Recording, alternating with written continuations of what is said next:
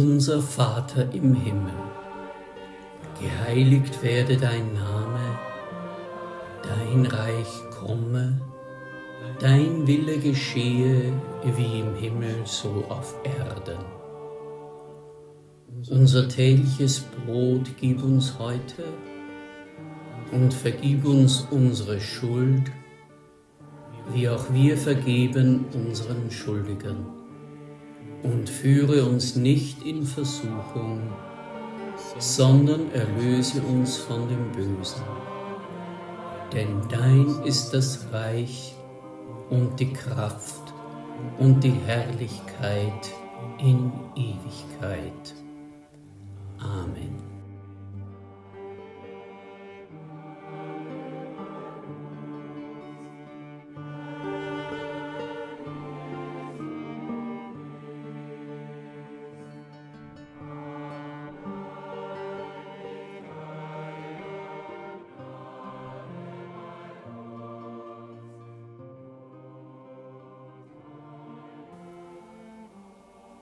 Dein Reich komme. Als die Jünger zu Jesus traten und ihn baten, Herr, lehre uns beten, da fragten sie nicht nach ein paar Formulierungen, wie sie ihr Beten verbessern konnten. Wonach sie fragten, lag viel tiefer im Zentrum. Sie wollten an dem teilhaben, was das Beten ihres Herrn in den vielen durchwachten Gebetsnächten erfüllte und seine Kraft für sein Reden und Handeln war. Sie fragten ihn nach dem ganz Besonderen und baten ihn darum, dass sie mit einsteigen dürften in sein Bieten. So hat Jesus auch kein sprachliches Füllmaterial in dieses Gebet gepackt, sondern es ist ein Gebetskonzentrat aus seinem Inneren. Jedes Wort hat Gewicht und soll ausgeschöpft werden. Ich nehme kurz die Fäden aus den zwei vorigen Predigten auf. Unser Vater im Himmel. Dahinter steht das Wort Abba. Mit dieser Anrede an Gott wird uns eine angstfreie Nähe, ein schlichter, zutraulicher Zugang zu Gottes Gegenwart eröffnet. Genau diese Nähe ist Voraussetzung dafür, dass wir ohne Hintergedanken unser Dasein als eine lebendige Gabe für Gott verstehen. In dieser Schutzlosigkeit, die mit der Nähe gegeben ist, liegt aber auch die Gefahr der Respektlosigkeit und Beliebigkeit. Dieser Gefahr stellt sich die erste Bitte entgegen.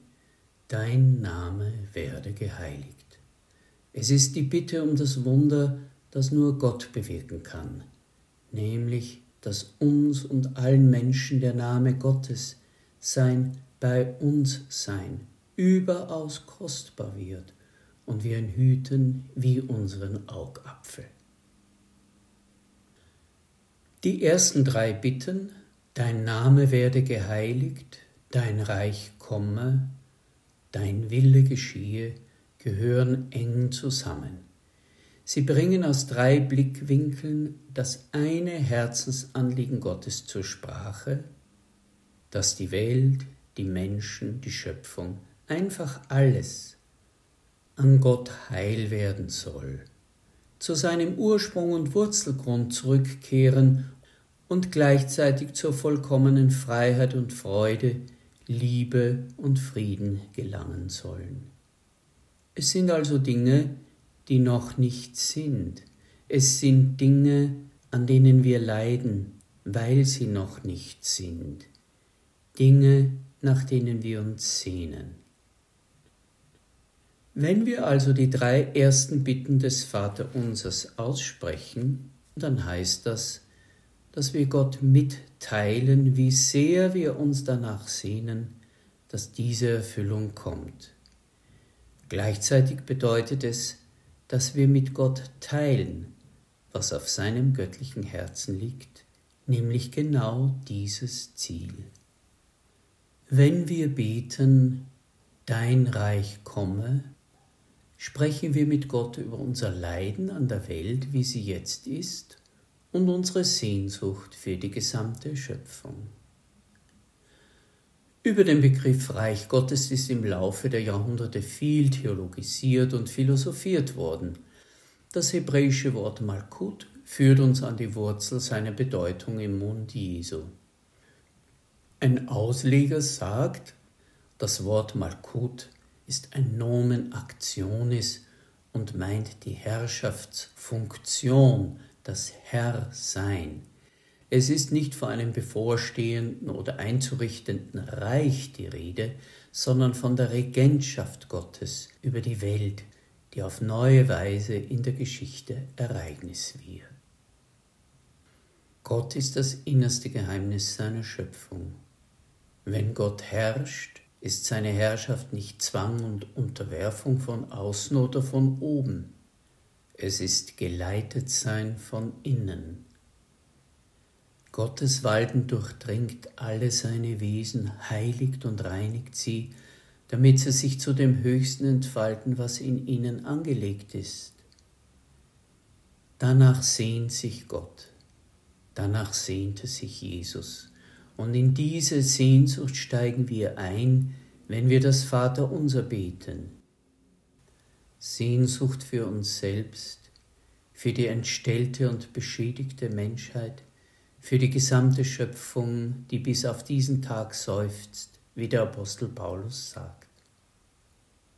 Wenn wir beten, dein Reich komme, bezeugen wir unseren Glauben, dass es dieses andere, an Gott heilgewordene Antlitz der Erde gibt.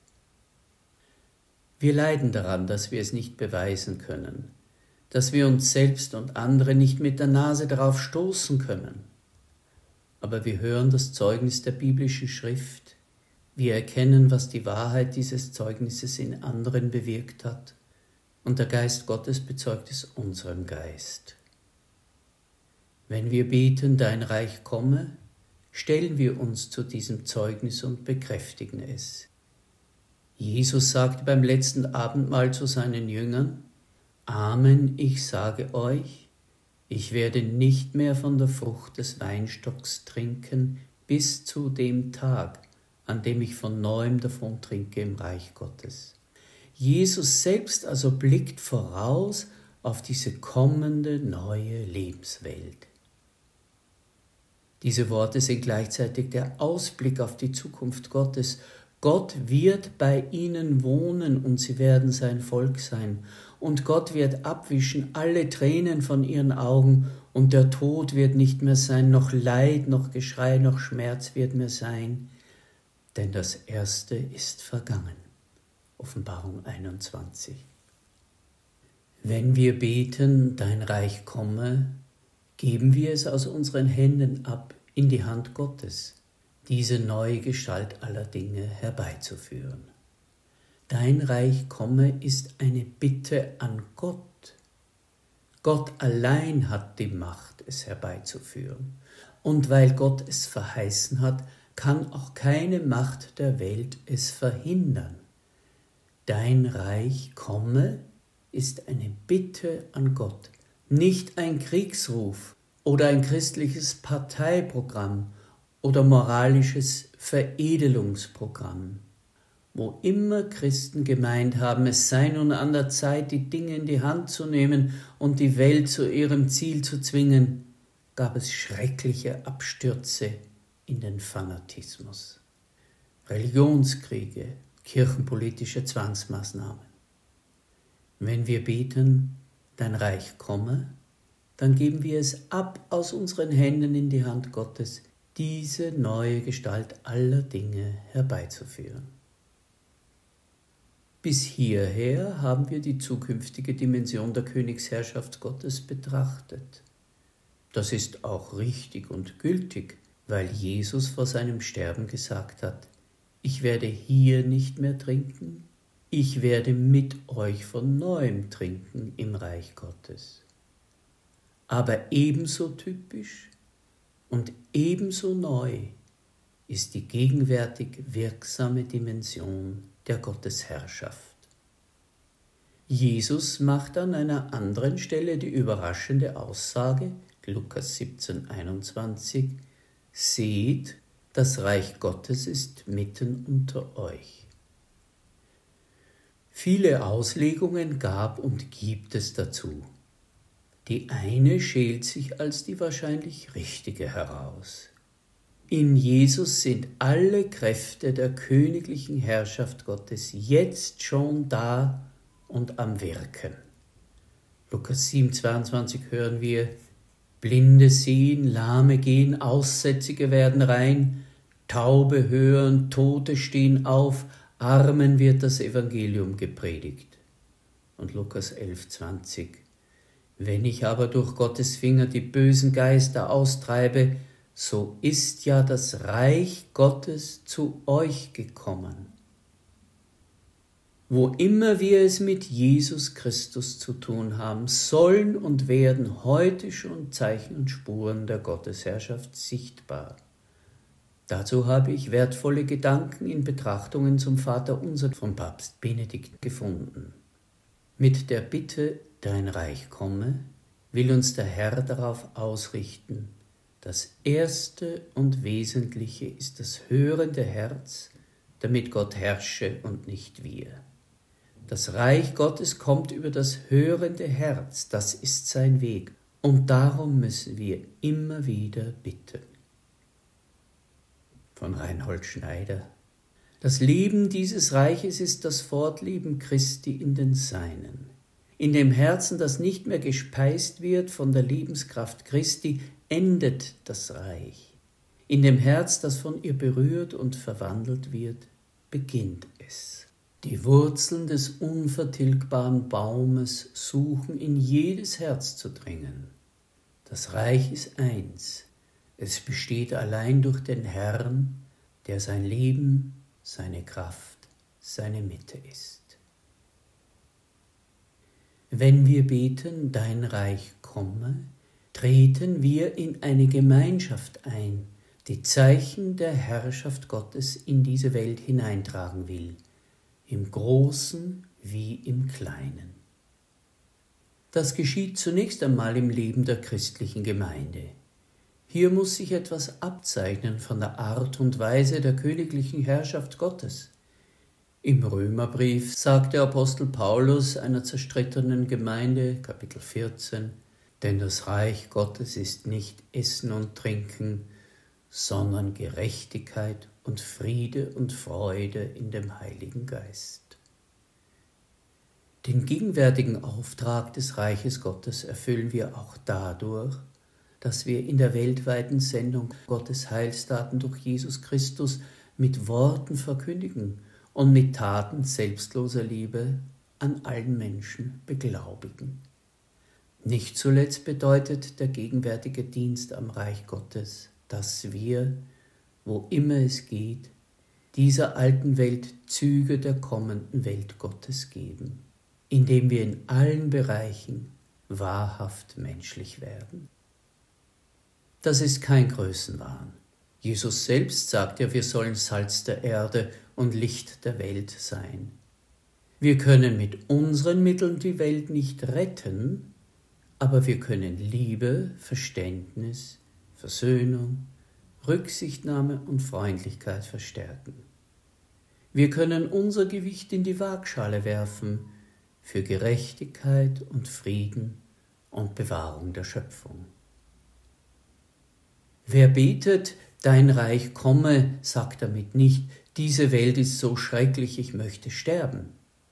Wer diese Worte betet, weiß sich hineingenommen in eine große gemeinsame Berufung in unseren Tagen und in der Welt, wie sie eben gerade ist und uns fordert.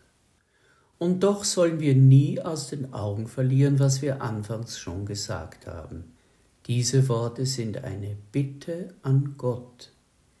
Diese Bitte bleibt Ausdruck des Leidens an der gegenwärtigen Welt, wie sie ist und Ausdruck der Sehnsucht nach jener zukünftigen, nach dem erneuerten Antlitz der Erde.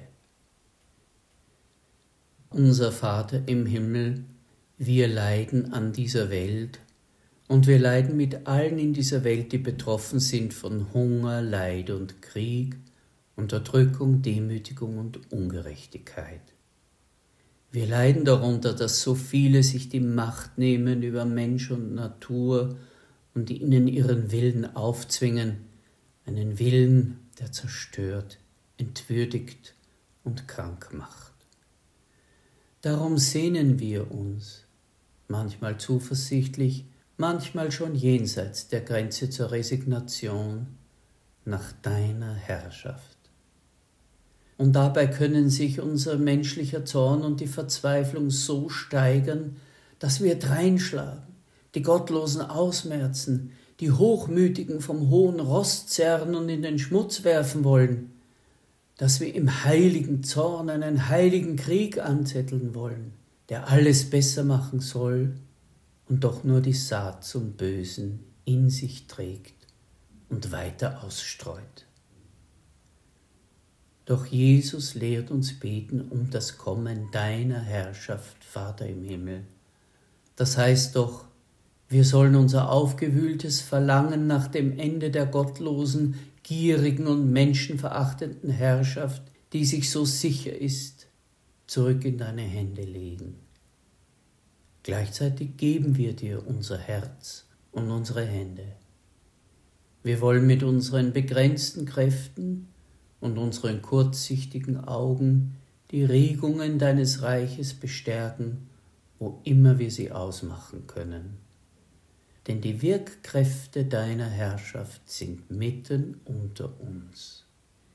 Sie fermentieren wie Sauerteig im Mehlbrei, ohne dass wir ihnen dabei zusehen könnten. Und sie wachsen wie ein Keim aus einem winzigen Samenkorn, und es fällt uns die längste Zeit nicht auf. Unser Vater im Himmel, geheiligt werde dein Name, dein Reich komme. Amen.